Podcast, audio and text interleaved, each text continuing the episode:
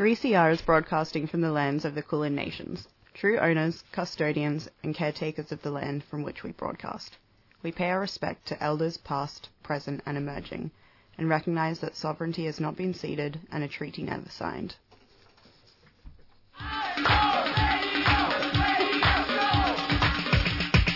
This is 3CR Breakfast. Oh yeah. Alternative news, analysis, and current affairs. Monday to Friday, 7am till 8.30am. Only double. Clap your hands.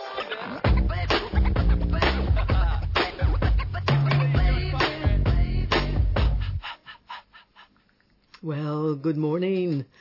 It's Monday again. Good morning. Yeah, Monday the 18th of November. Good morning. morning, Patty. Morning, Ellen. I'm Judith, and uh, it's great to have you with us this morning for Monday Brekkie. And it's looking pretty warm out there. What do you think? You check the weather? Yeah, the weather is going to be 27 today, uh, drop back down to 20 degrees tomorrow, and then on Wednesday it's going to be uh, a warm 30. Warm Ooh, 30. Oh my God, getting down to the beach.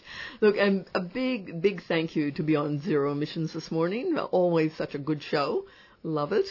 And uh, great to, to hear, um, yeah, what's going on with them. But this morning we've got a really packed show. We've got we're following up on a few stories that we've covered over the year. There's been some new things happening, so we'll be doing that. And um, and yeah, so a pretty packed uh, program. So we're going to like after eight, we'll be speaking with Fiona Patten, who. Um, uh, along with the, the Greens Party now, the, the Reason and the Greens is put a joint co-sponsoring a bill to have a pill testing program, a trial in Victoria. So she'll talk to us about that later in the program. And we're also going to be speaking with Eddie Synot, who's uh, written a, a really good paper on the uh, voice to Parliament and the problems with um, the voice to government that is being proposed. So we'll we'll hear about about um, sorry about how the voice to Parliament has been shot down, the, the Uluru Statement from the Heart, and something different is being proposed that's nowhere near, not even close, as good. So he'll be speaking with us at 8. And then um, before that, I think we're going to be speaking with Maria. Is that right, Ellen? Yeah, we've got Maria Strong coming into the studio today. Um, so Maria's a local athlete who's going to be at the Disability Sports and Recreation Festival this year. So she's going to be chatting about what she's gone on on this year um, and what she's been up to. Excellent. And I think that Maria's done some 3CR broadcasting as well, so it'll be a big welcome back. Yes. Oh, cool. Yeah. Paddy, you've got something coming up. yeah, I spoke to Damien Patterson uh, last week, um, who is from the Council to Homeless Persons, and he's going to be talking about minimal sta- minimum standards for rental properties. Oh, I'm really interested in that. So many people renting now, and uh, yeah, we do hear some stories about what's going on there, worrying stories. So yeah, it'll be great to, to hear what's happening there. And um, then we're going to be speaking with Lin Fritschi. Now, uh, before you, uh, Ella and Patty, before you joined us on Monday Breakfast, we've had a couple of stories on uh, silicosis, a rise in silicosis among workers. So uh, Lin's going to tell us about uh, uh, how that's happened, what's occurred, and what's being done about it. So it'll be really interesting to, to hear from her as a follow up to that. That's uh at around um, 7:30, I think she'll be coming. We'll be hearing from her. And also for uh, again uh, the Great Australian Bight. Do you, do you know where it is? The Great Australian Bight? I don't know. Nobody, Patty? Is that the bottom bottom of Australia, the big bight? there? Yeah, it is. The south of, yeah, so it's that coast of South Australia. And it is kind of remote, so lots of people haven't been there, but it's this remarkable area, um, you know, beautiful seas, whale nurseries, and uh, lots of wildlife. Gorgeous. And there's been a proposal going back now probably to 2014 to drill in the bight with different companies uh, proposing to do that, uh, to explore exploratory drill. And of course, the community's gotten up in arms because it's a, it's a great fishing area, it's a great tourist area, as you can imagine, and it, it's beautiful. And so the the and the and the waters are very wild. So the possibility of uh, a spill there is just disastrous. So there's been fights. Um, a couple of companies have pulled out. Current, the current company that's getting looking for permission is um, Equinor, and so they've just been knocked back their environmental plans. We're going to hear about that from Jeff Hansen from Sea Shepherd. And as we all know, um, there's been fires raging in Queensland, in particular New South Wales. So we're going to hear from a fire ecologist uh, also this morning. But I think before we um, we get on to our program, I just want to acknowledge uh, the sadness that we're all feeling about events in Yuendumu last week, um, just over a week ago now, and the death of Kumanjai Walker.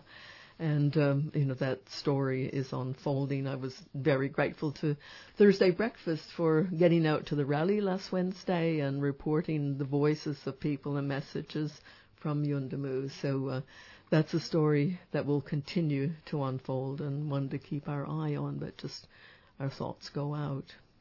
And now, some music.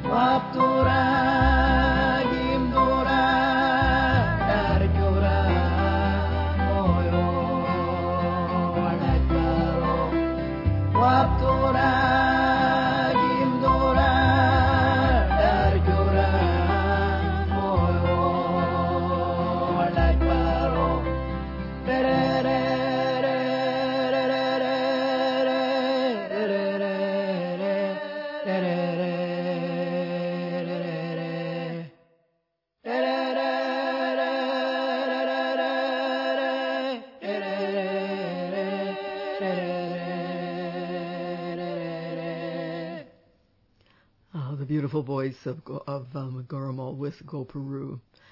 And um, welcome back to Monday Brekkie. And we've got a very busy next hour, so just hold on to your seats and uh, here we go. so first up, um, it's we've been very concerned. Everyone, I'm sure, has their eyes glued to the telly and listening to the reports of the fires in Queensland and in New South Wales as well. We've been seeing um, the images and we've been hearing the stories of people and how they've been looking after each other and how they've been trying to defend their homes if, if that's what they're doing or needing to get away. We've heard about weddings in the midst of fires. I mean, the stories stories are incredible.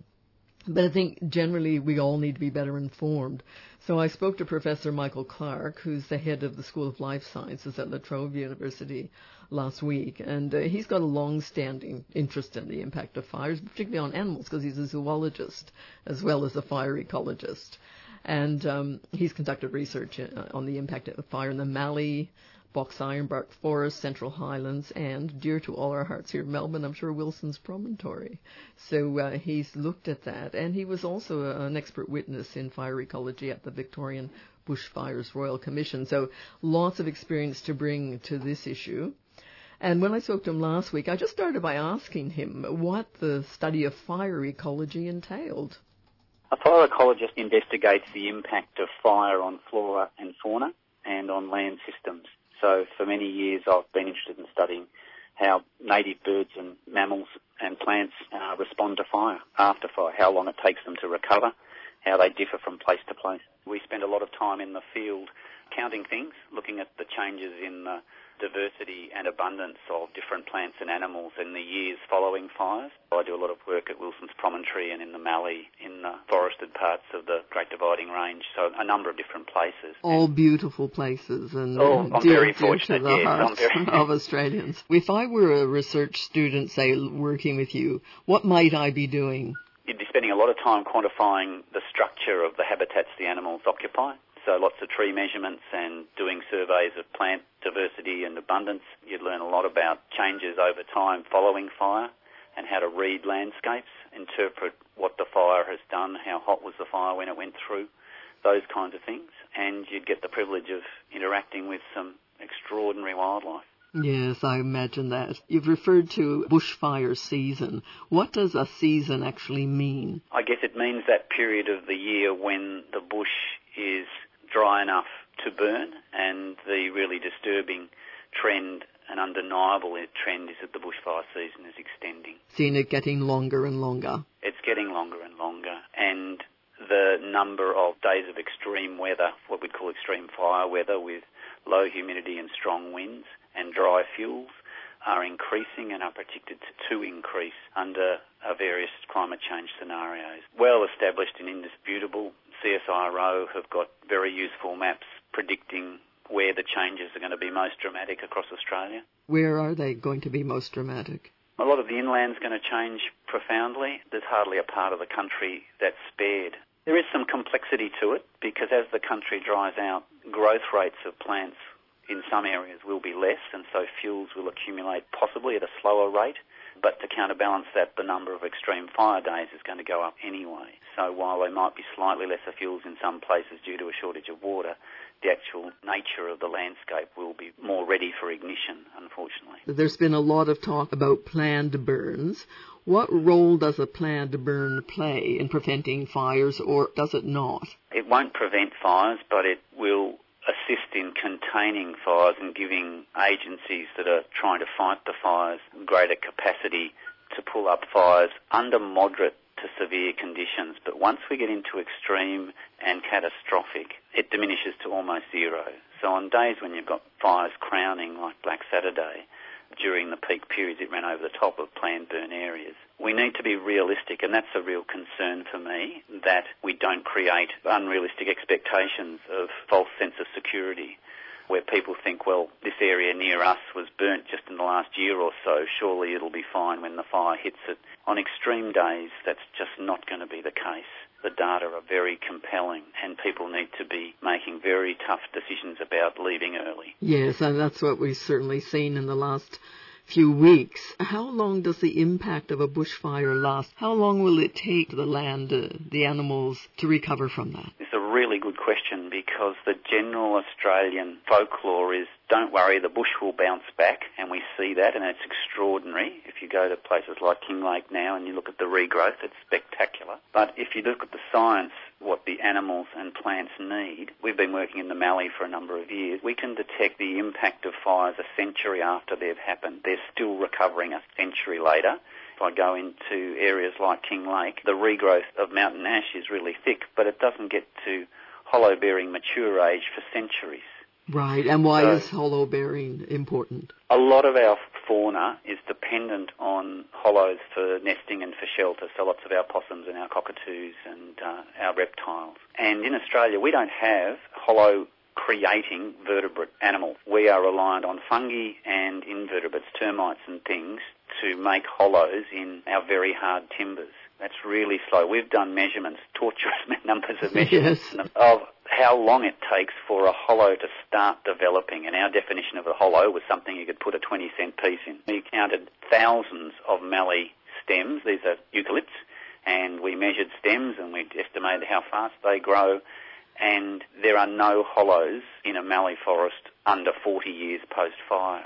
So if you're a budgie or a uh, cockatiel that requires a hollow and you've had a big fire through mallee, new hollows aren't going to be emerging for 40 years. It's incredible. It's a lot of uh, real estate, Yes. wildlife real estate going out of commission. And so when we ask how long does a fire have an impact, that's the capacity. Now some animals will rely on bits of the habitat that comes back much quicker, and they're luckier, but others are very fire sensitive. And beautiful birds. I mean, cockatiel and uh, cockatoos. They're the most iconic birds that we love and think of being quintessentially Australian. And the assumption that's wrongly made is we don't need to worry because these things have evolved to cope with fire. They'll be fine. Fires are happening much more often than they would have in the past. The animals and plants, they aren't evolved to that frequency. They've evolved in different frequency of fire. And so they don't have in their kit bag the capacity to suddenly live without hollows. And if you've just tuned in, I'm speaking to Michael Clarke, a professor in zoology and a fire ecologist from La Trobe University. I asked him how Victoria was looking as the fire season approaches. It's looking grim. There's large parts of the state that are well below their average annual rainfall, and so big parts of the northwest and and its Gippsland are well down on their rainfall, so the fuels are dry and very prone to burning. So what does the government need to do and what do people need to do? Are there actions we can take? I think preparedness is the obvious one. As a community, we need to embrace the fact that this is a shared responsibility. It's not good enough for us to just simply say the government needs to clean up their side of the fence and reduce the fuels while we leave our own homes vulnerable. We can all take responsibility for the land under our control. And it's got a long-term response as well as societies where we plan to put people, where we allow new developments to take place on the edges of flammable landscapes, and then how we allow people to build cheek to jowl in those developments on the peri-urban fringe. Once a fire gets into one of those peri-urban communities where the houses are so close together, the house-to-house ignition becomes a real threat. It's a major long-term urban planning issue and what building requirements do we have for the houses deep in the suburb that's now stuck out on the peri-urban area? Do we expect everybody's houses to be suitably rated? I think that's really important things to be thinking about when you look at the Californian fires. Once the fires have got into those kinds of communities, they've just been devastating loss. Yes, So- indeed. Really long-term leadership we need in planning and some really tough decisions to be made about whether people should be living in such places. What, what are the steps we can take as a society to make them as safe as possible and as, as informed as possible And uh, that was Mike, Professor Michael Clarke, head of School of Life Sciences at La Trobe University and a fire ecologist.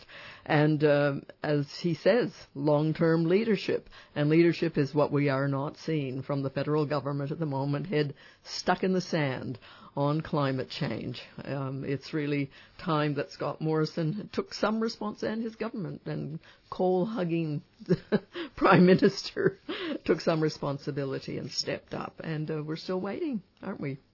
Yep. And not listening to advice from the fireys and the people who uh, represent them and lead them. So, uh, coming again, moving again into another environmental story.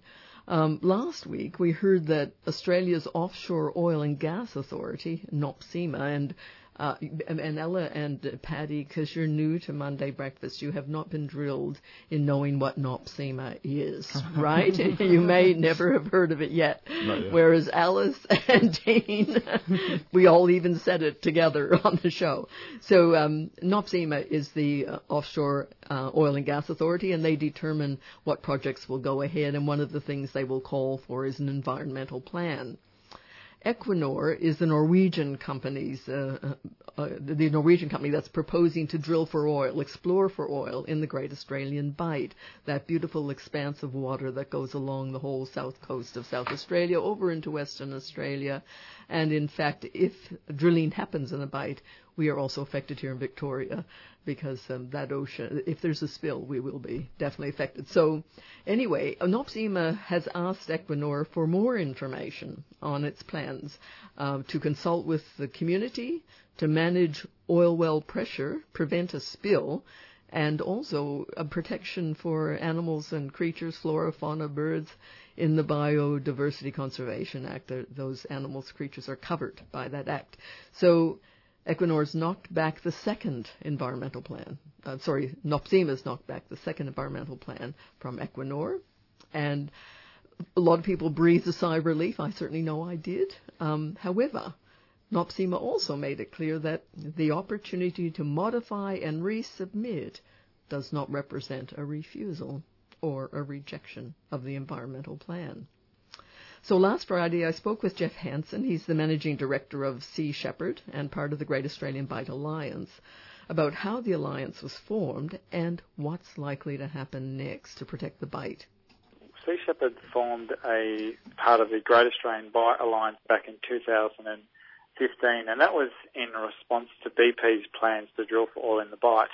We all know what BP caused in the Gulf of Mexico.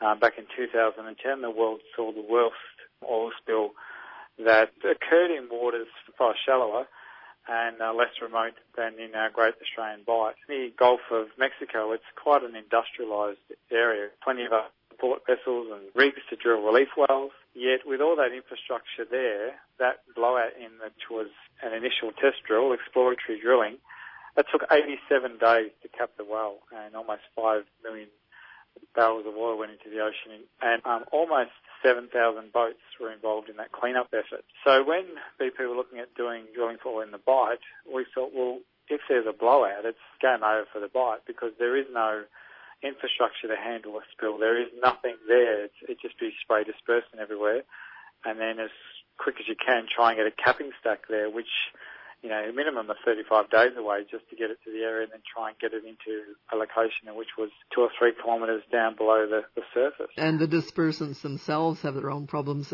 as we've seen with the Montara oil spill. That's right, and so the same dispersants that were used there were the ones used in the Gulf of Mexico. Uh, one of them called Corexit, and that made the spill 52 times more toxic, which had a devastating impact on marine life, fisheries, the environment, and still does today but even um, made people sick um, just simply going down into the into the beach, and it was all covered on a big um, investigative journalism piece on uh, on 60 Minutes. But BP spill modelling showed that it could reach much of southern Australia, and then Equinor's spill modelling has further highlighted that as well. But our expedition with the Steve Irwin um, in 2016 to the Bight uh, with the Great Australian Bight Alliance and, and Mirning Alder Bunna Lawrie and Peter Owen we showcase what we would all lose if there was a spill in that region. And I can tell you the Bight is nothing short of remarkable. It's yes, and I have most... been there. It's it's gorgeous. Yes. When we were researching this trip, looking at where we we're going to take the ship, what areas we we're going to showcase, places like Nuyts Reef, St Francis Isles and, and Pearson Island, 17 kilometres off the coast. Trying to look up these places, there was very little information online about them. We don't even know what we're going to lose because people don't know, other than your film, of course, which we can uh, post a link to on our website. There's so much there that is at risk. You go to places like Head of Bight, where you've got the Nullarbor Cliffs that stretch from 80 to 100 metres vertical and go for 100 kilometres long. Below that area, you've got this beautiful turquoise ocean and one of the world's most significant southern right whale nurseries And you can stand there and count 50, 60 mother and calf pairs with your naked eye. And then further out to sea, you've got deep sea canyons, the upwelling of nutrients. You've got seals, dolphins, penguins, whales, fin whales, humpbacks, blue whales. Sounds amazing. Even if you push aside the environmental risk and push aside the fact of you know where we're headed now with with our climate. You know we're in the climate emergency right now globally. Pushing aside that, just from the impacts of of the economy, South Australia alone, the bight provides over 10,000 plus jobs in the fisheries and tourism sectors, in excess of $2.1 billion, all Yes. for putting at risk for an exploratory drilling operation from a company in Norway. So it just doesn't stack up at all. So Equinor has 21 days to respond to the concerns raised by NOPSEMA. Are they going to be able to do that? It's a lot of information for Equinor to provide. I'm hopeful that they will do the right thing by the Great Australian Bight, where 85% of the marine life there is globally unique. Do the right thing by our kids in any chance in a livable climate and cease their plans to drill for oil. But uh, another option could be to ask for an extension for more time. We should acknowledge that NOPSEMA are, are definitely doing the right thing here and, and really looking over this with a fine-tooth comb because if it goes wrong in the bight, it goes wrong for everyone. It was the Australian government that granted leases for oil companies to drill for oil in the bight. And it was interesting that, you know, under Labor and Mar- Martin Ferguson, who now works for the oil and gas company. Yeah, that that's an know, interesting one, isn't it? The number of ex-politicians who are now working for oil and gas or other um, companies that uh, were related to their portfolios when they were in office. Until that changes, we're going to be unfortunately fighting these sorts of fights. The leases, for instance, for BP uh, were granted in just a matter of months after their big oil spill in the Gulf of Mexico. Just doesn't make sense. Well, we shouldn't need these conservation and environment groups and communities to come together and raise awareness about this stuff. You know, we should have, you know, governments that actually put the natural world first because we're seeing the impacts that we're having on our planet. We're in the sixth extinction. It's called the Homocene by scientists because it's caused by us. We know the issues with climate. We can't go on living this way. Is it time now for the government to step in and say enough? Equinor's been given a good run. Let's uh, put a halt to it. I wish that was case. Unfortunately, looking at previous examples, Woodside Petroleum, looking at putting a big gas hub through the Humpback Nursery off the Kimberley, looking at BP and looking at Chevron pulling out in the Bight, it's never been governments that have pulled the plug on these projects. It's always community and, and conservation and councils, in this case, putting pressure on the companies to do the right thing. And I think that's just because we have governments in power where they have a lot of political donations have come from these industries. What will the Great Australian Bight Alliance be doing now while we're waiting for Equinor to come up with its next environmental plan or ask for another extension? Well, on the 23rd of November, we're having a big sort of national day of action, sending a message to Norway and to Equinor that you have no social license to operate here. There's over 16 councils opposing oil and gas in the and there's the community, there's the conservation groups, there's the indigenous, you know, leaders and, and elders all standing up to protect our Great Australian Bight in opposition of Equinor. And so there'll be a bunch of paddle outs, events right around the country, and those looking at getting involved can just go to fightforthebight.org.au, and there's a map that comes up and they can find out how to get involved and come along. And that was Jeff Hansen, Managing Director of Sea Shepherd and part of the Great Australian Bight Alliance. And uh, you can check it out on, as he said, Fight for the Bight, all one word, .org.au.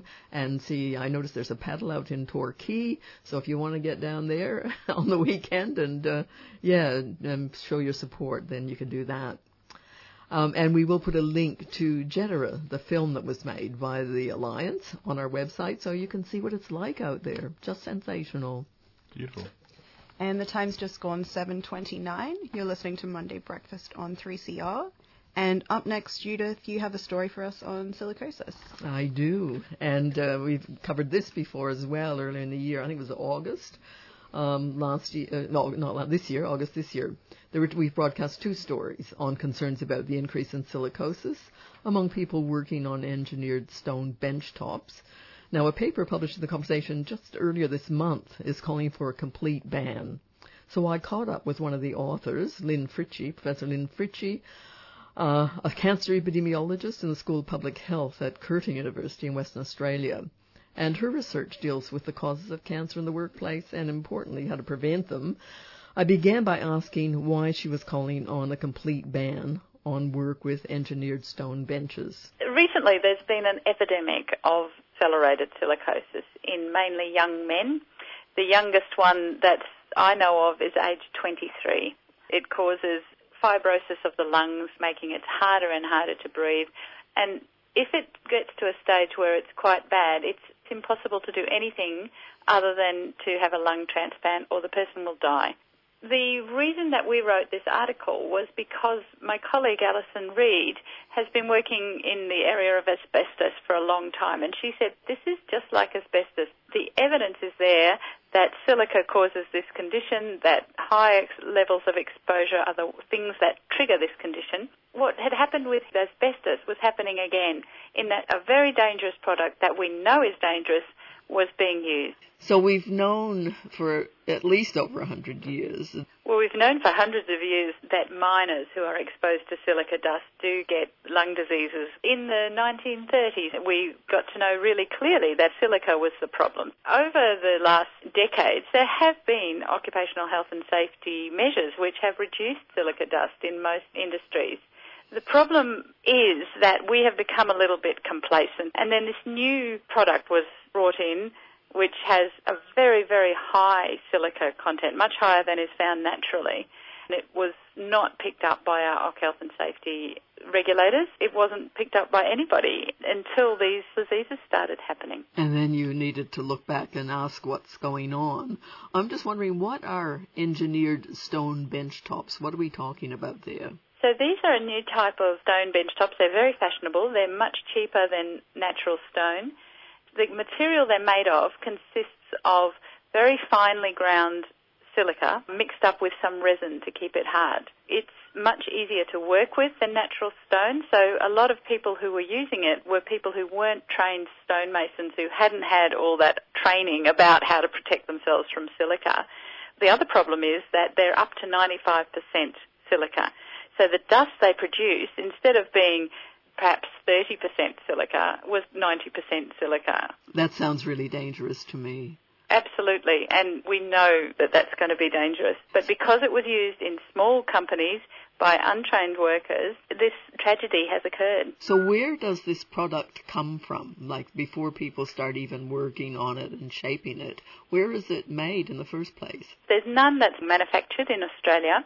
It comes from China, from Italy, possibly from Spain and Turkey. So it's a new product. People were caught unawares, didn't apply the uh, standard occupational health and safety practices. Is that what's happened? That's definitely what's happened. When these first cases started coming up and people realised that they were coming from working engineered stone, there was an immediate response by the regulators in each of the states who went in and did inspections in kitchen benchtop manufacturers and they found some horrendous situations the people working just were not aware of the problems and there was just dust everywhere, well Standard. above what level that it should have been according to the law. How long ago was that that people recognized that this was a problem? The first paper that was published on it was published from Spain in 2012 saying here's a new product that's causing problems. They noticed it because they had young men coming in with the silicosis. The first time it hit Australia is two or three years ago when these cases started appearing and the response from the regulators was good. They immediately set up inspection programs, went in, inspected these places, put out prohibition notices, put out notices that people had to improve their workplaces immediately. That's encouraging that there's been a swift response. Is it adequate? No. We believe there's enough evidence to show that this product cannot be worked with safely. Even if you use wet cutting, which is when water spills on the tool as you're cutting, which obviously reduces some of the dust, even with that, the levels are still quite high. So then you need a fan as well. So you need an extraction fan that's taking away any of the dust and the water with dust in it that comes from the working with the product. But even with that, the levels sometimes cannot get below the required level in Australia. And so you need, as well as that, not just a dust mask, but a respirator. And it needs to be a well-fitted respirator, it needs to be a well-maintained respirator, and it needs to be a respirator that meets Australian standards. There are respirators available in Australia which do not meet Australian standards. Right. And is it the responsibility of the, the employer to provide these? The regulations state that it has to be the employer who provides a safe workplace for their employees. So it's up to the the employer to provide all this equipment. One of the problems with manufactured stone is that you're making a kitchen bench top and you might be working on it in a workshop that has wet cutting, that has an extraction fan and using an, a respirator. But then you put it in the kitchen and it doesn't quite fit or the sink doesn't quite fit and you need to work on it to reduce that. And there's no way that in that sort of circumstance, it's possible to be well enough protected. So do people have to work on that at the place that it's been installed? That's what they do, yes. Yes. I mean, I guess the alternative is to take the bench top back and cut it a little bit more at, at, back in the workshop and then bring it in again. But we know that people aren't doing that, that they're installing them on site because, of course, it's a lot of price pressure. And if you've just tuned in, I'm speaking with Professor Lin Fritschi from Curtin University about the epidemic in silicosis among people working on engineered benchtops in Australia over the past few years. I asked Lin about the Dust Diseases Task Force set up by the federal government. So this was set up in response to this issue of young people appearing with a disease that should have been eliminated 150 years ago. These cases, as well as cases of black lung that appeared in Queensland coal miners again, a disease we know about that is completely preventable. And here were people appearing on doctors' doorsteps with these diseases from history, really. Yes. Have you put a submission in to the task force? Absolutely. Yes. yes. So what have you recommended? That this should be banned. Um, this is consistent with the positions of a number of different bodies, including the Cancer Council and the trade unions. We should ban any product that is above 80% silica if we say we need to ban this stuff, then we can find a way around all these other issues. I'm wondering, as an epidemiologist and a person who works in the OC health and safety field, how did you feel when you first heard about this? I just felt sick. This is appalling. This is a failure of our regulatory system we feel like we've got a good system here, and we do. But it's been underfunded for a long time because of complacency, a, a feeling that we have occupational health and safety under control. A lot of it has been self regulation by industries. Most of the employers try and do the best thing for their employees. There are always cases where people either don't know or they don't care. And that's why we have a system and that's why we need to fund it well and we need to get more expertise into, back into our regulators like Safe Work in the different states so that this won't happen again. And uh, we do need to make sure it doesn't happen again. Professor Lin Fritschi, cancer epidemiologist uh, from Curtin University. And she wrote that paper with her colleague Alison Reid, who's also done a lot of work on asbestos. And submissions to the Dust Diseases Task Force closed on November 11th, but people can still email on dust at health.gov.au, and that report is out, uh, due out early next year.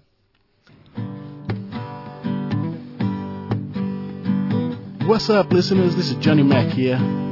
Just reminding everybody to tune in to 3CR at 11am each day from Monday, July the 8th to Friday, July the 12th for our special Beyond the Bars broadcast during NAIDOC. Beyond the Bars is 3CR's annual prison project giving voice to Aboriginal and Torres Strait Islander inmates across Victoria. For more information, head to our website 3cr.org.au forward slash beyond the bars. So make sure to listen in and support our brothers and sisters until they're home again tears to my eyes. Do the old ones really try and talk to me? Or is it my mind playing tricks on me? You're on 3CR.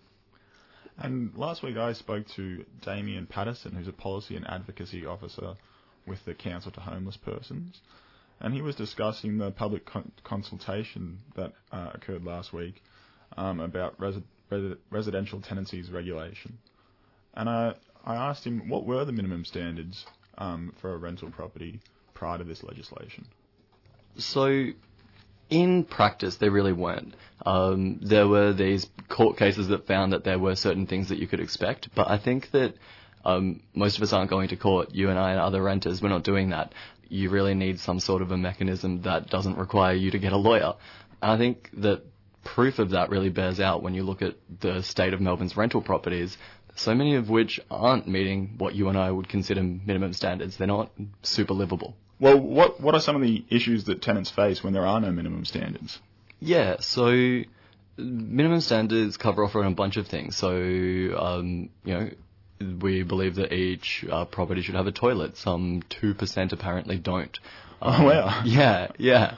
Um, another really big one is the issue, particularly in Melbourne, of black mold. People are living in these properties that are riddled with mold because they're not structurally safe or structurally sound. And what it means is that they're getting sick. And we find that this does contribute to homelessness because um, particularly, you know, if you're a part of a family and your children are unable to breathe in the house that you're renting, you're not going to stay in that unsafe environment. It's actually really scary if you can't breathe. That's why, you know, we need minimum standards to make sure that a house is safe for people and livable. Black mold, a toilet. What are some of the other standards that you're calling for? Yeah, and I really think that what we're calling for is really basic things. Um, so it's a toilet, it's hot and cold water, it's an oven, um, it's a certain amount of working burners per bedroom Okay. on a stovetop. Um, really pleased to see that heating is included in there. Again, that will help to keep people safe. But I don't think that we're talking about these radical new standards here. Definitely. Uh, so who's going to benefit most from these these conditions, these minimum standards? Yeah, and so we really think that who's going to benefit most? Obviously, they're going to be standards that apply right across the rental market, but where they're not being applied at the moment is really at the um, both the lower price point, but particularly there is no lower price point in Melbourne.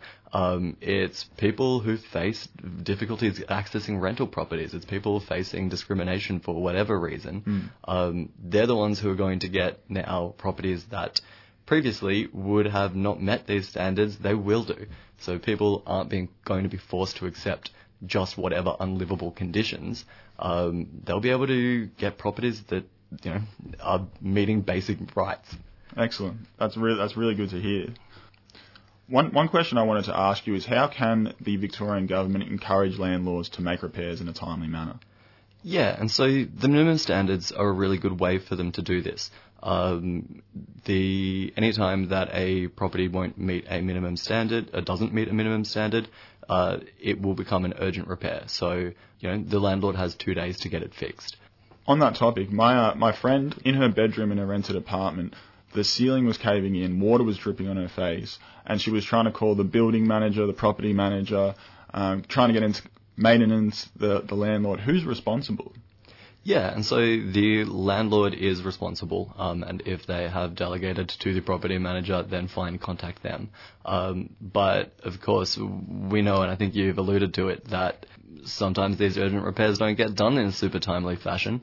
So another good reform that looks like it's going to come through through the the announcement that Consumer Affairs made last week is that the and it won't help everybody, but the amount of money that you, a tenant is allowed to spend on a property to get an an urgent repair done is going to increase. So what it'll mean is that um, you know you can now spend up to a certain amount of money, and the landlord will have to reimburse you within two days. It's not an answer for everybody. Not everybody has that money sitting around, but certainly, I guess, in part, that helps for some people, and in Another part, it helps because landlords are at least aware of that mechanism and they're not really aware of your financial state. It does provide something of an incentive. They should be the ones trying to find the cost and work that they want done. Otherwise, they're going to be reimbursing you.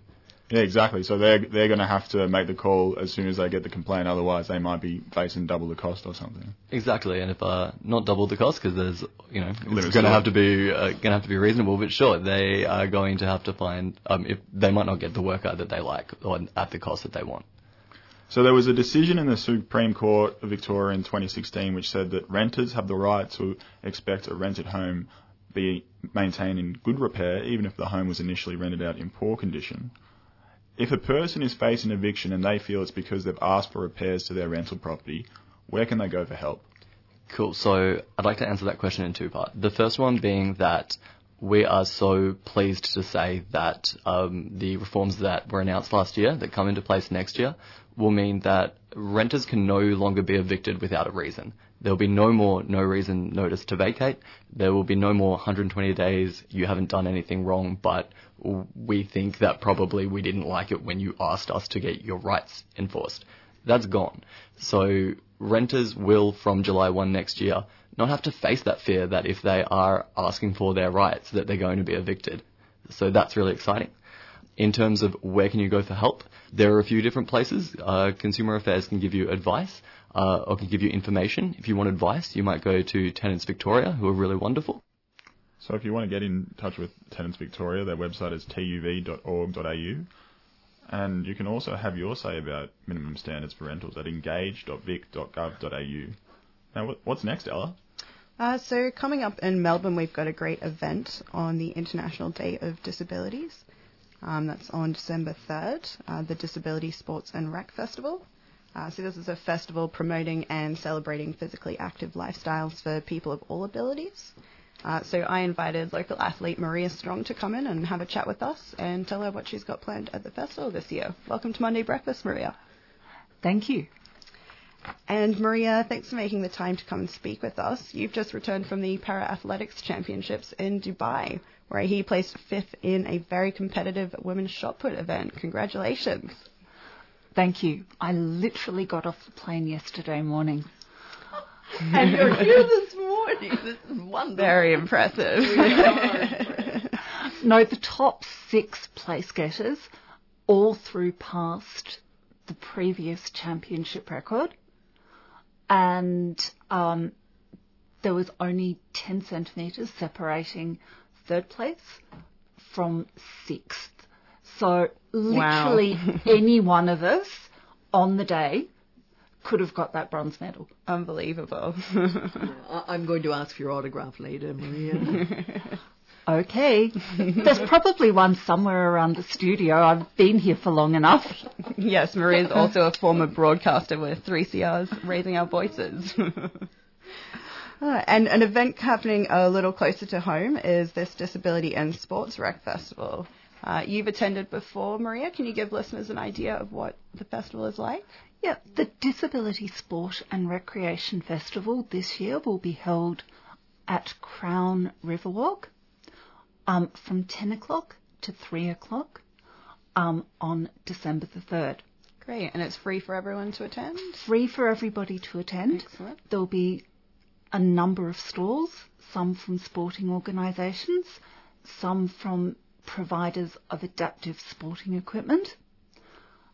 There are a series of come and tries, um, including one by the organisation that I will be assisting on the day, Race Running Australia. But there'll be come and try for um, electric wheelchair sports. There'll be come and try for wheelchair AFL. There'll be come and try for gymnastics. There'll be come and try for tennis. There'll be come and try for soccer. Um, so many different sports that people can attempt. Um, some of which will, and there's probably something at the festival that will suit everybody. Yeah, so just letting people know what the options are that are out there and what fits. Yeah. Great. And uh, what's race running exactly for our listeners who don't know? Um, race running is the newest para athletics discipline. Was actually contested for the very first time at World Para Athletics Championships in Dubai. Oh, wow. Yeah. um, the race running events were literally um, start on at the exact time, same time as my shot put. So you didn't get to see that one then? I did get to see it did? because I was I was competing right near the 100 meter start. Ah, perfect. Yeah. um, but race running is a track event primarily for athletes with coordination impairment who cannot functionally run. Um, a lot of race running athletes um, are primarily wheelchair users. Some use walking frames, some can walk a bit but aren't steady and would face plant if they attempted to run. I may fit that description. um, a race runner um, looks a little bit like a tricycle. It's got a saddle, it's got a chest plate. Um, it doesn't have pe- pedals. Um, you move it with your feet. Um, so it's like running, but running with a supportive frame that avoids face planting. Excellent. and um, what's the importance of having events like this, um, which create awareness around disability and the opportunity to partake in sporting events, both competitively and just for fun? Yeah. Um, I'm old. Sort of. I, I would sort of. I mean, I wouldn't say that. Okay, I believe I am the oldest Australian debutante in para athletics, but I am not quite 50 yet. So some people would consider that old, some people not so much. But what I definitely am is old enough that I was well into my 20s before I had any conception of disability sport at all. Um, I think there are a lot of people that had never heard of the Paralympics until Sydney.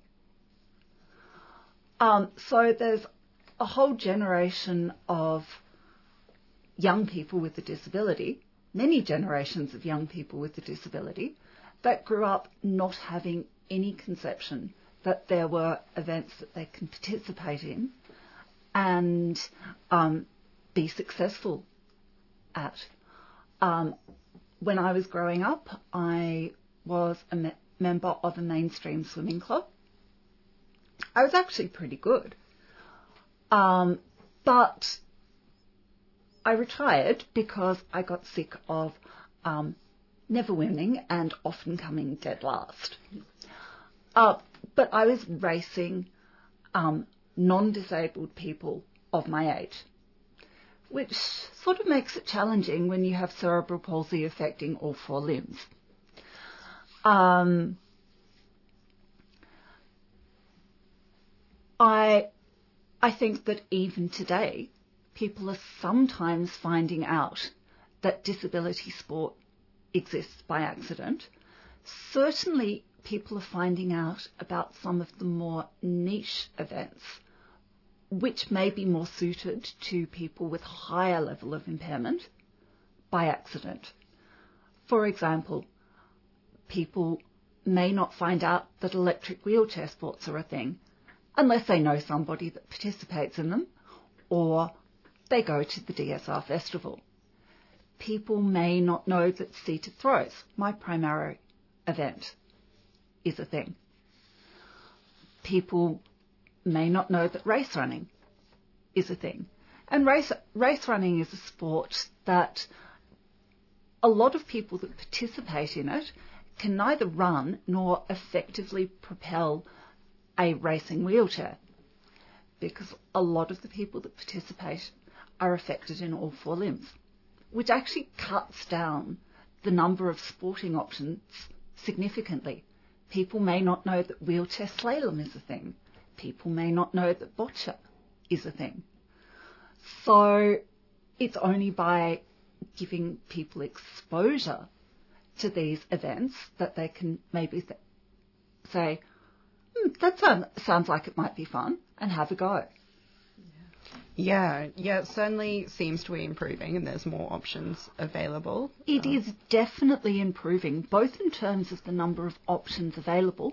Race running, for example, is very new in Australia. We had the first Victorian Come and Try Day almost exactly one year ago. Wow. Um, race running has existed in Europe for more than 25 years, but it took a while for it to get here. By boat? um, aeroplane, maybe. um, if it was 25 years ago, Yes, it might have yeah. been by boat. Oh, but it's so exciting it has arrived at last. It is exciting that, that Yes. it's arrived. Um, I have myself a race running frame. Um, I don't get to use it as much as I thought I might because I've just been training for the World Championships. So doing three gym sessions and f- and three to four throw sessions a week, which sort of takes up a lot of your time. I can imagine so. yeah, yes. particu- particularly if you're also working. yes, yes, that makes it tricky. Um, but I've never moved so fast before in my life than I did on a track with this race running frame. I've tried wheelchair racing. I suck at it. um, I don't suck that much at um, race running. It's so exciting, and it opens so many options, as you're saying, for It- so many people. Yeah, and people that may have not many options that they can realistically be competitive at. Yeah.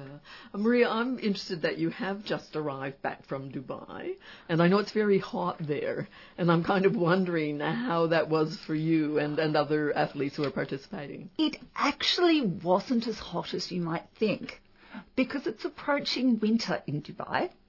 Therefore, it was only about 30 degrees instead of about 50 degrees. um, and my my event started at six o'clock, so it was somewhere in the 20s when I was actually competing. Um, I am very glad that I was not competing at able-bodied world championships in Doha in September.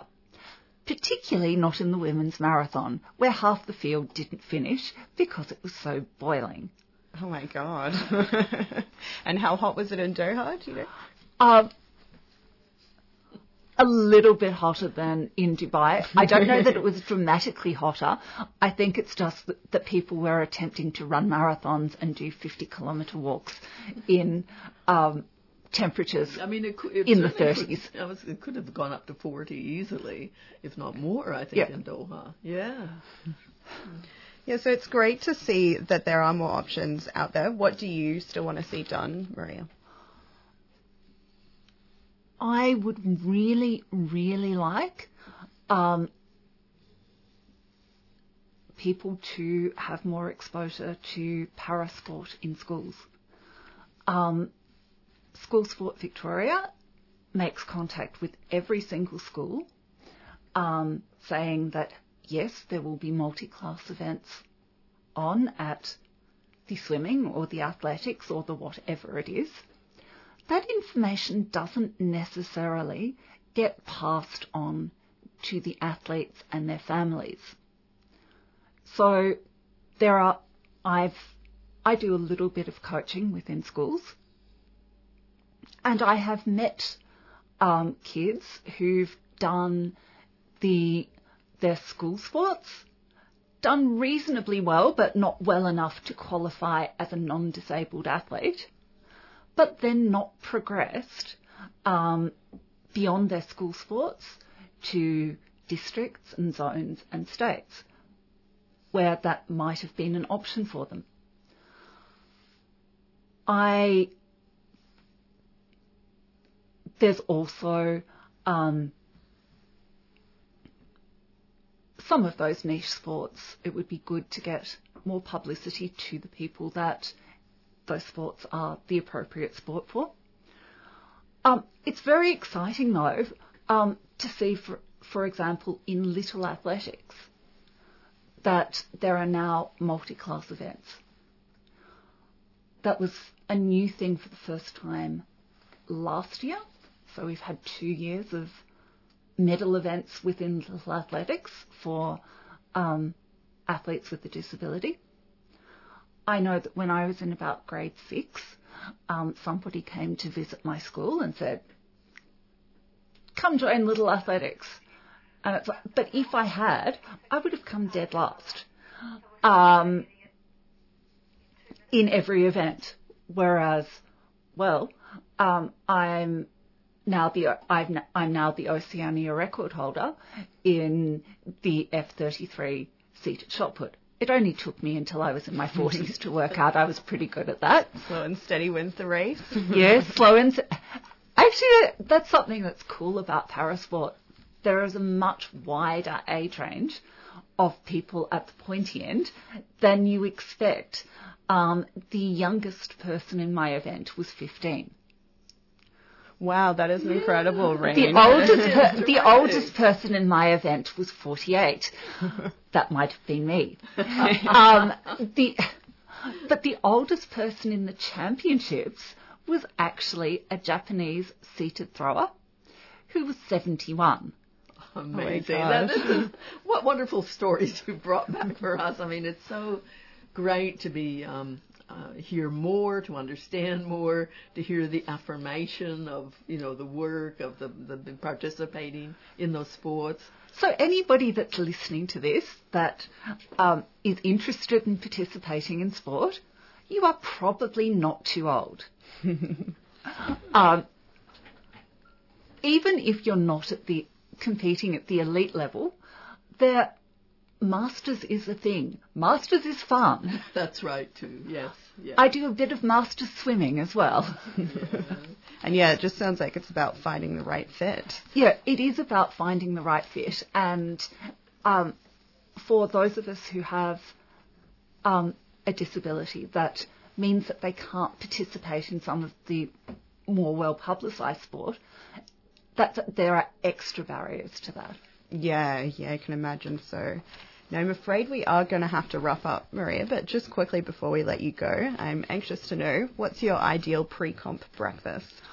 I am very lucky in that I'm a thrower and not a distance runner, um, and not a sprinter. Um, so throwers can get away with um, eating pretty much what we want within reason. I think on the morning of my competition, I um, had some scrambled eggs on toast, one piece, but I also might have got one of the waffles that they were serving at the hotel um, with caramelized banana. Mm, breakfast of champions. for sure. I guarantee that the runners were not eating caram- waffles and caramelized banana on the day of their event. Um, quite a few of them, however, went for um, big binges of ice cream or chocolate after their event, but they had to help hold out until after their event. Oh, that's tough. That's tough. Shows yes, advantage of advantage of being a thrower, um, so long as your basic nutrition is okay, freedom. you can get a little bit more freedom.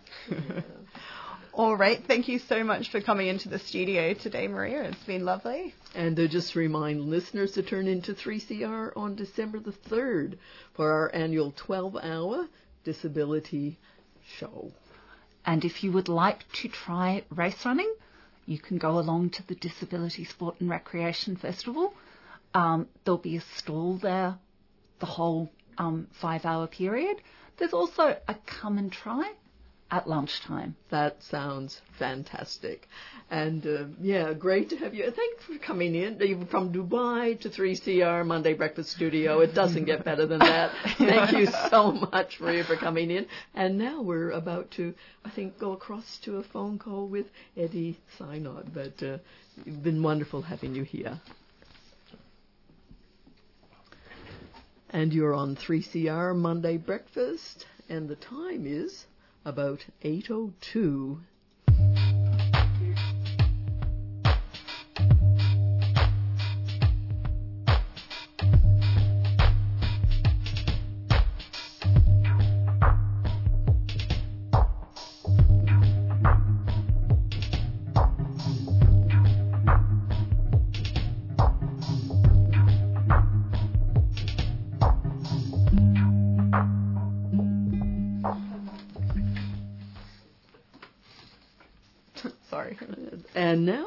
uh, welcoming Eddie Synot um, to our show this morning.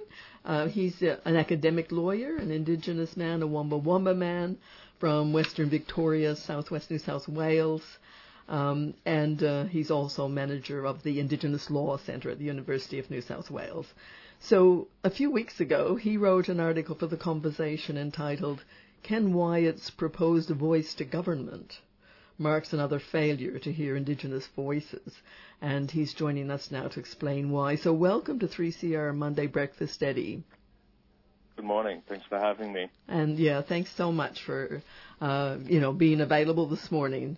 And um, you say that the Minister for Indigenous Affairs, Ken Wyatt's proposed voice to government, fails to hear the invitation of the Uluru Statement from the Heart uh, to walk with us in a movement of the Australian people for a better future.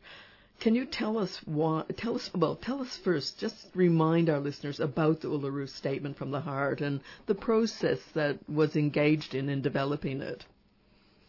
Sure, not a problem. So we've been in this kind of current constitutional recognition process for, for about a decade. Uh, there's always been a, a, push to achieve reform or recognition at this level, but um, some uh, people may remember the former Recognise campaign. There was a lot of discomfort in the community about what Recognise was about and what they were trying to achieve.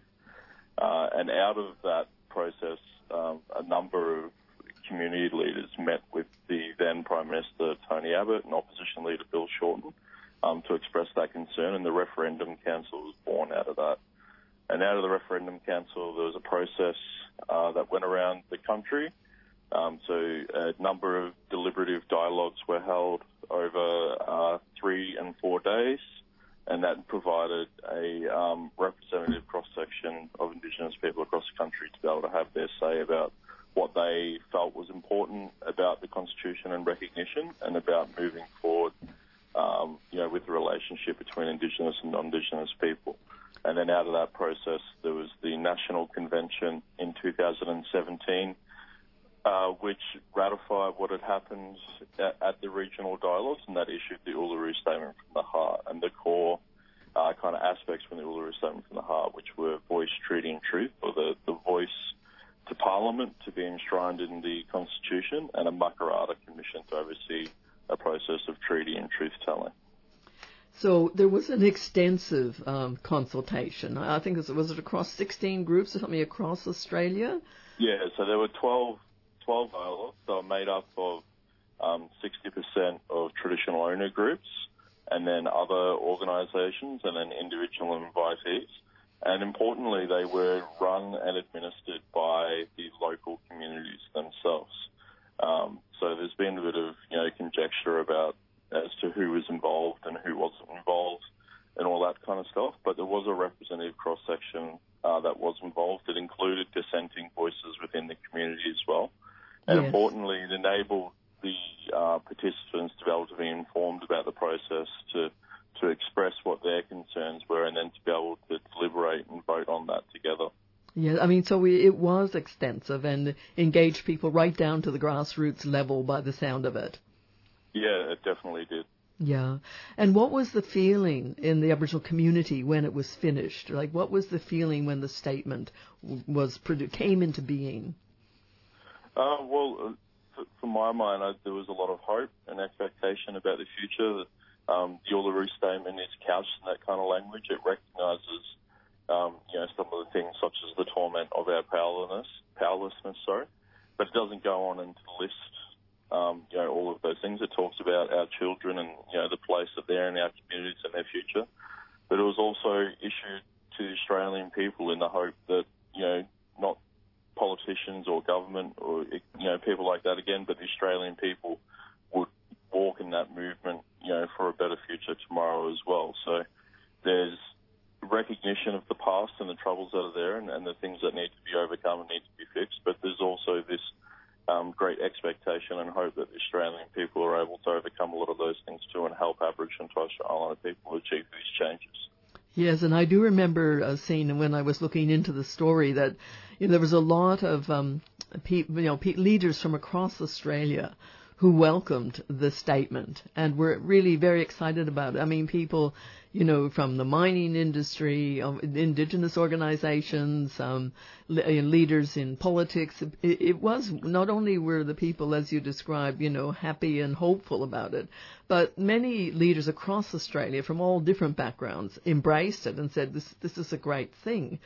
However, yeah, definitely. Yeah, and we've seen um, we've seen that support you know, grow and um, grow from strength to strength since then, despite um, some of the unfortunate things that have happened, I guess, officially with the government um, at different times. But that support has continued to grow, and that's exactly the reason why the statement was issued to the Australian people and not narrowly just, you know, to the government or to politicians themselves. Yes, and that's so important that, you know, it was an invitation to Australian people to walk with us. It was it's so important.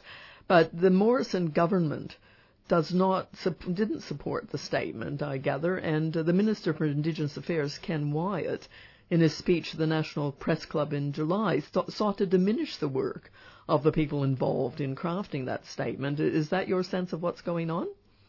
Yeah, so it's not necessarily that they don't support the statement. It's um, the concern is that they've attempted to water down or, or what the, the kind of co-design process that they've started at the moment is watering down uh, the reforms that were called for by the Uluru Statement for the Heart, the reforms that um, you know myself and others that are involved in the process believe have wide community support as well, and that's the specific aspects of, of constitutional enshrinement and actual voice to Parliament. So what we've seen, uh, we had the Joint Select Committee last year, which was a bipartisan parliamentary um, group that included members of all of the political parties.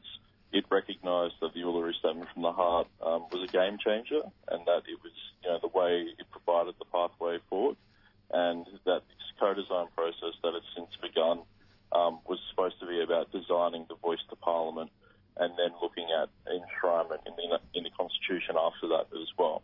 And what we're seeing since then is, um, I guess, a watering down of expectations. The minister himself has said constitutional enshrinement is off the table and that they're looking at a voice to government, not a voice to parliament. And that may not sound like a big difference uh, to a lot of people, but um, for myself, who you know is a researcher and expert in this kind of field, I believe there's a big difference between a voice to parliament and a voice to government.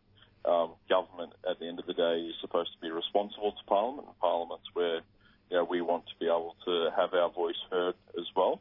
And, um, and so sorry, sorry to interrupt there, Eddie, but I also no, think it can be a point of confusion for people. People might not yeah, think there's definitely. much difference between a voice to Parliament and a voice to government.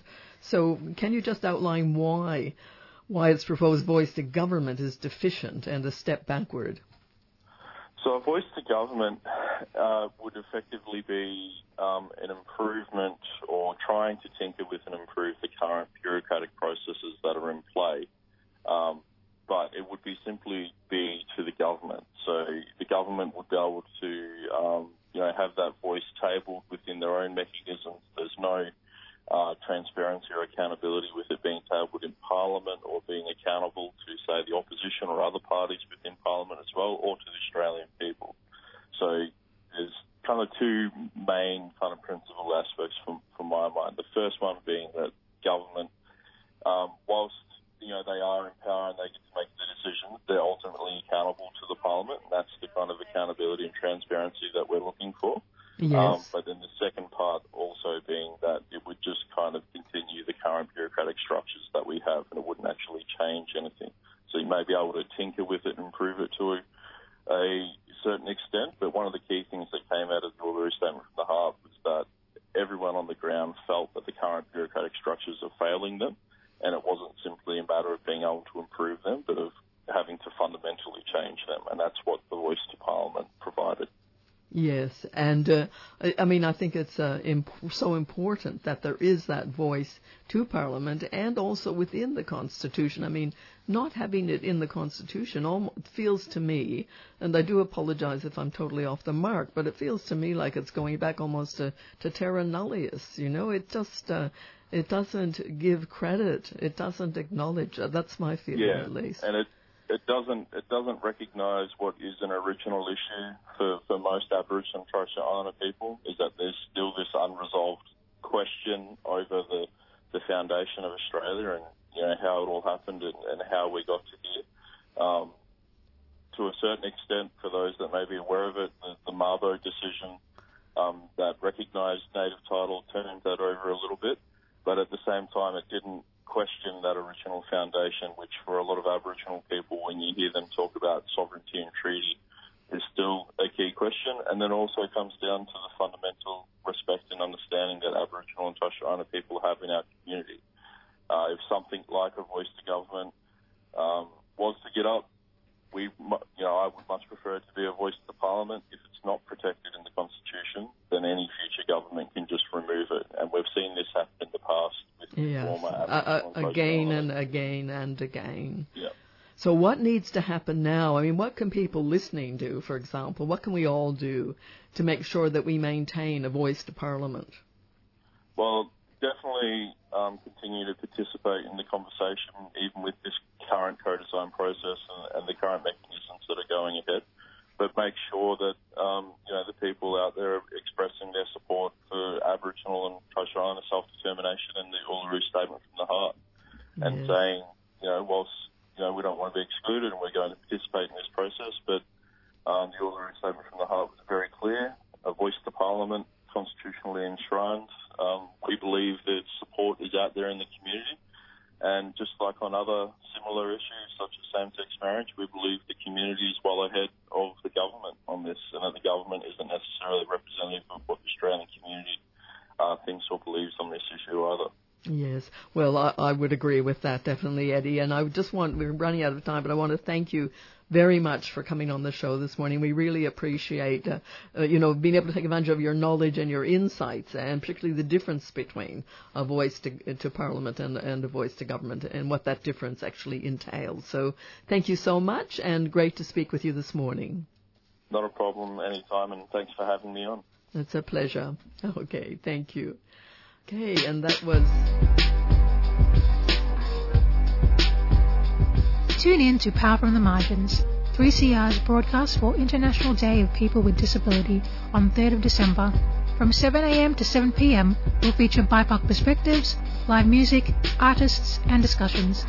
For details, visit 3cr.org.au forward slash Disability Day 2019.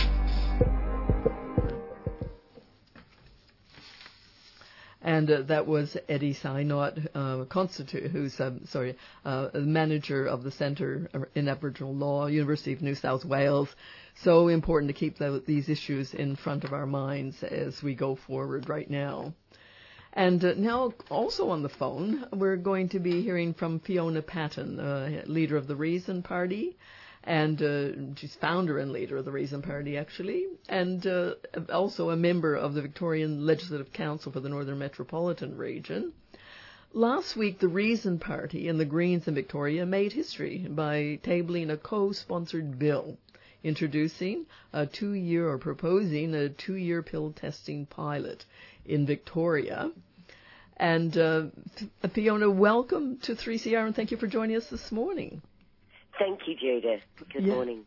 And uh, I'm just got to ask: Is this the first time two parties have co? Is it really the first time two parties have co-sponsored a bill in a single house in the 163 year of the Victorian Parliament?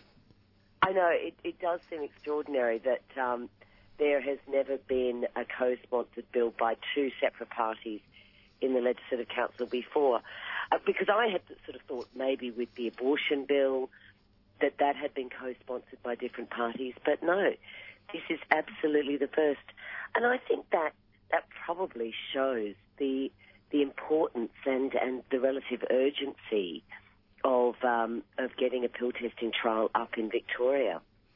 Yes, and uh, you know wh- why? So, how did this collaboration come about? Like, why did the two of you get together to discuss, um, you know, the the pill testing proposal?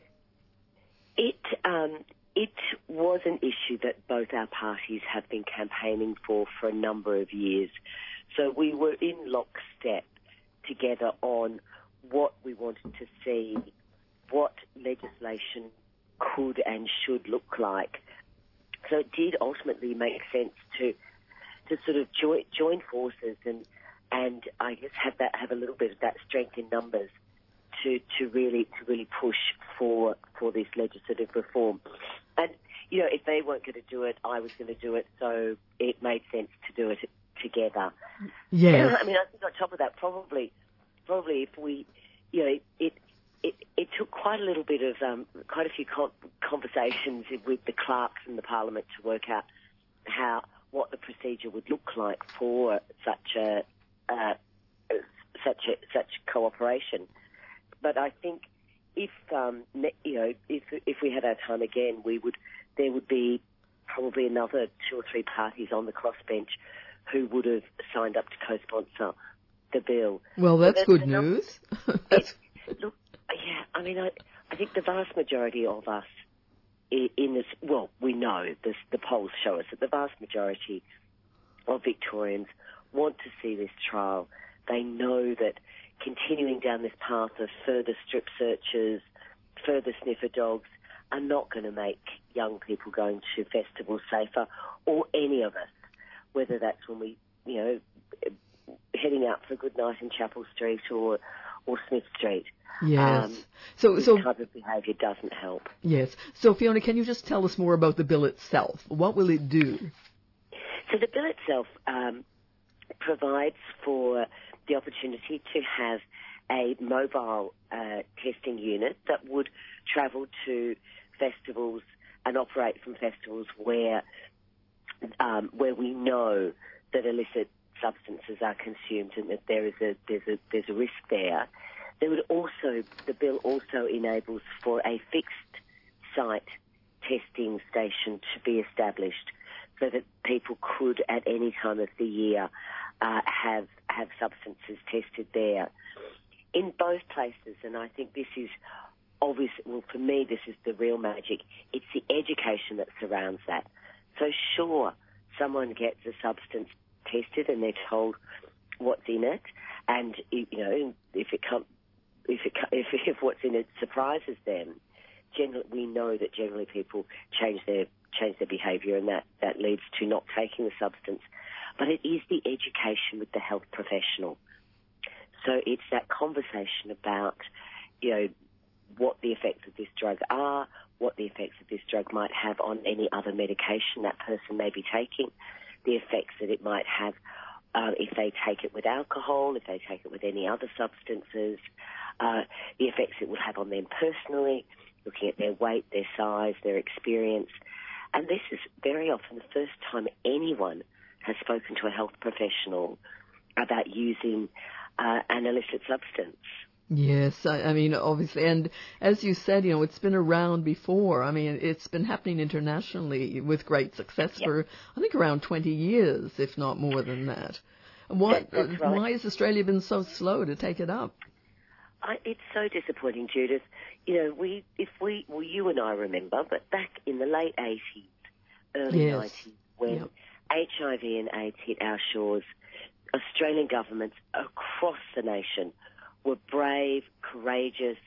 We immediately set up um, AIDS councils. We immediately set up needle and syringe programs. We acted, you know, saying, look, what we need to do is keep people safe and we need to do everything we can to do that. Yes, and when we engaged with people, the people on the people who were using drugs, people, right. you know, uh, sex workers. I mean, all that dialogue right. happened in developing those policies. Very important. That's exactly right. We understood that peer education was was absolutely crucial in getting um, safe sex messages out there, in getting uh, safer drug use messages out there.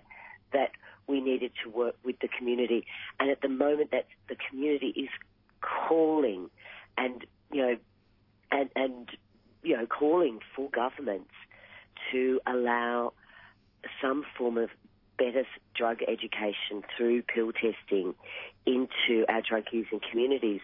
You know, fentanyl is sitting on our border, and when I was in Canada a couple of years ago, we saw fentanyl in ecstasy. We saw they saw fentanyl, fentanyl in cocaine. They saw fentanyl even in cannabis because And, and just uh, fentanyl has been causing huge number of deaths in North America for some time now. That's right. It's a Yeah. it's a very very very strong opioid, and it also has has a sister substance called substance called carfentanil, which also is very strong. So just the smallest amount can cause someone uh, to to to overdose and to effectively stop breathing. Um, and it's killed tens of thousands of people in the US and in Canada. Yeah, And so so is this a- is a really good moment to bring in pill testing. How how important was the coroner's report in New South Wales, which recommended pill testing as well as decriminalising drugs, in in your decision to go ahead with this bill?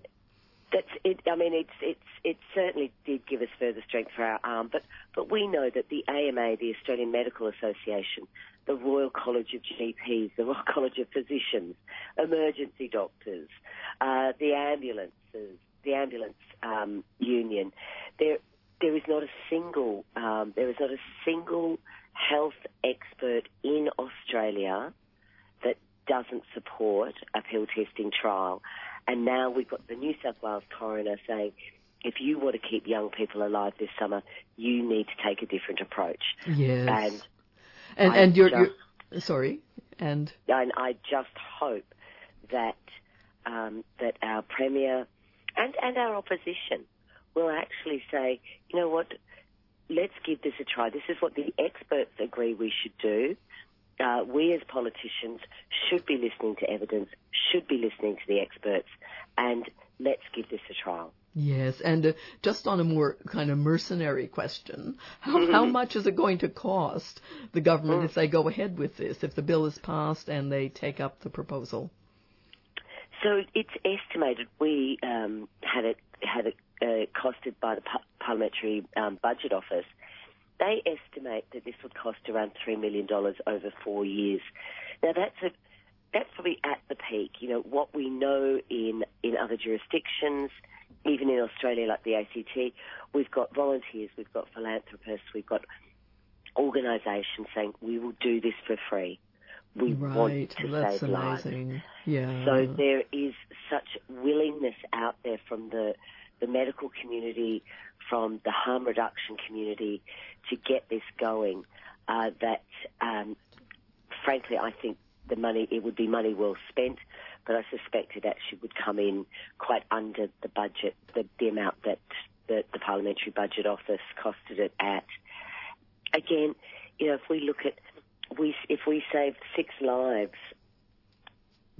is would that be you know? Yes. Obviously, you know, I, I don't think we can put a cost on a life, but what we know in other jurisdictions is that this changes people's behaviour. It makes them safer. Uh, it, gen, you know, people take less, consume less drugs.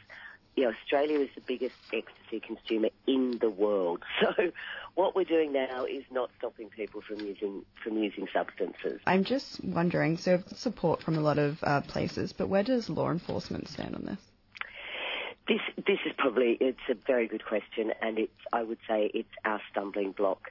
The police have consistently opposed this, saying that it sends the wrong message, um, and I you know I. Uh, I, my blood, my blood kind of starts boiling these days when I hear it sends the wrong message because, as I say, you know, How much evidence do they need? That's right, and just say no has not been sending the right message either. You know, it hasn't stopped people from from experimenting and using illicit substances, and it hasn't stopped people from getting very sick. As a result of that, what has stopped that is education and pill testing, and we've seen that in the jurisdictions where it's been trialled. So, yeah, sending the wrong message is not good enough of an argument for me. Yes. Well, Fiona, we're going to have to wind up because we're coming to the end of the show. But uh, thank you so much, first of all, for making history. And I, I'm, I'm tempted to say again, making history, bringing this forward, this bill. I mean, so important with summer coming and the festival season arriving, and uh, all the best with the work you're doing there. Thanks very much. Thanks very much. Nice to speak to you both. Thank you. See you. Bye. Bye. And that was uh, Fiona from Fiona Patten, who's the head of the Reason Party, talking about the, the bill that uh, has just been co-sponsored by the Greens and Reason to um, um, trial and pill testing program in Victoria for the next for a two-year period. And I think there's also suggestion, providing the trial goes well, they'll introduce then a, another a four-year program. But look, you can look it all up uh, on the web, and uh, we've had some fantastic people on the show this morning. 3CR Monday Breakfast. It is coming up to about 828 if you're needing to get out and about and doing things. And uh, we'll certainly uh, be posting our on our website a lot of information about the talks we've had this morning. So it has been wonderful to have your company. Coming up next, we're going to have women on the line, but just a, a quick rundown of who's been on this morning. Uh, yeah, so we had Maria Strong in the studio with us today. Yeah, I and uh, spoke to Damien Patterson from the CHP. Yeah, we did. And uh, I spoke to Lin Fritschi about the, um, uh, well, it's being called now an epidemic in silicosis and, and what needs to happen to prevent that uh, in the future. Uh, we heard from Michael Clarke about uh, preventing, about fire ecology generally and the need for us all to be aware. I mean, we all need to be informed. I think that was the message from Michael this morning, and of course uh, Jeff Hansen on the Great Australian Bight. And there's there's lots of things to be aware of. I think Torquay's having a paddle out this weekend. You can find that out. And tonight, the Free the Bomana 53, the people, the refugees in prison in uh, in Papua New Guinea, and we spoke last week. Uh, and we t- spoke about the refugees, the situation, and the re- Medevac well, apparently quite a few people in Bomana, where they're getting very little information, we're getting little information about them, have been uh, recommended for Medevac. So that's on tonight at the Nurses Union, 355, 35 Elizabeth Street, if you want to find out more about that. 6.30 tonight, so do get along. And uh, also, I just want to say this is my last Monday breakfast for a while. I'm going to be traveling and uh, yeah, on the road and around, and uh, but won't be here for the next few weeks, and uh, I'm not sure yet what that's going, what's going to evolve from all of that. So, big thank you to all the listeners, people who phoned in about stories we've done, and I'm heading over to a fabulous team. And Patty, Ella, and Alice will be here next week and I already know they've got some great stories planned. So um, yeah, tune in to Monday Breakfast, and uh, I'll see you anon. 3CR Breakfast would like to thank the New International Bookshop, Melbourne's radical independent bookseller and venue, for their financial support of this program. You can find Nibs in the basement of Trades Hall in Victoria Street, Carlton, or check them out at nibs.org.au to find more information about upcoming discussions and events.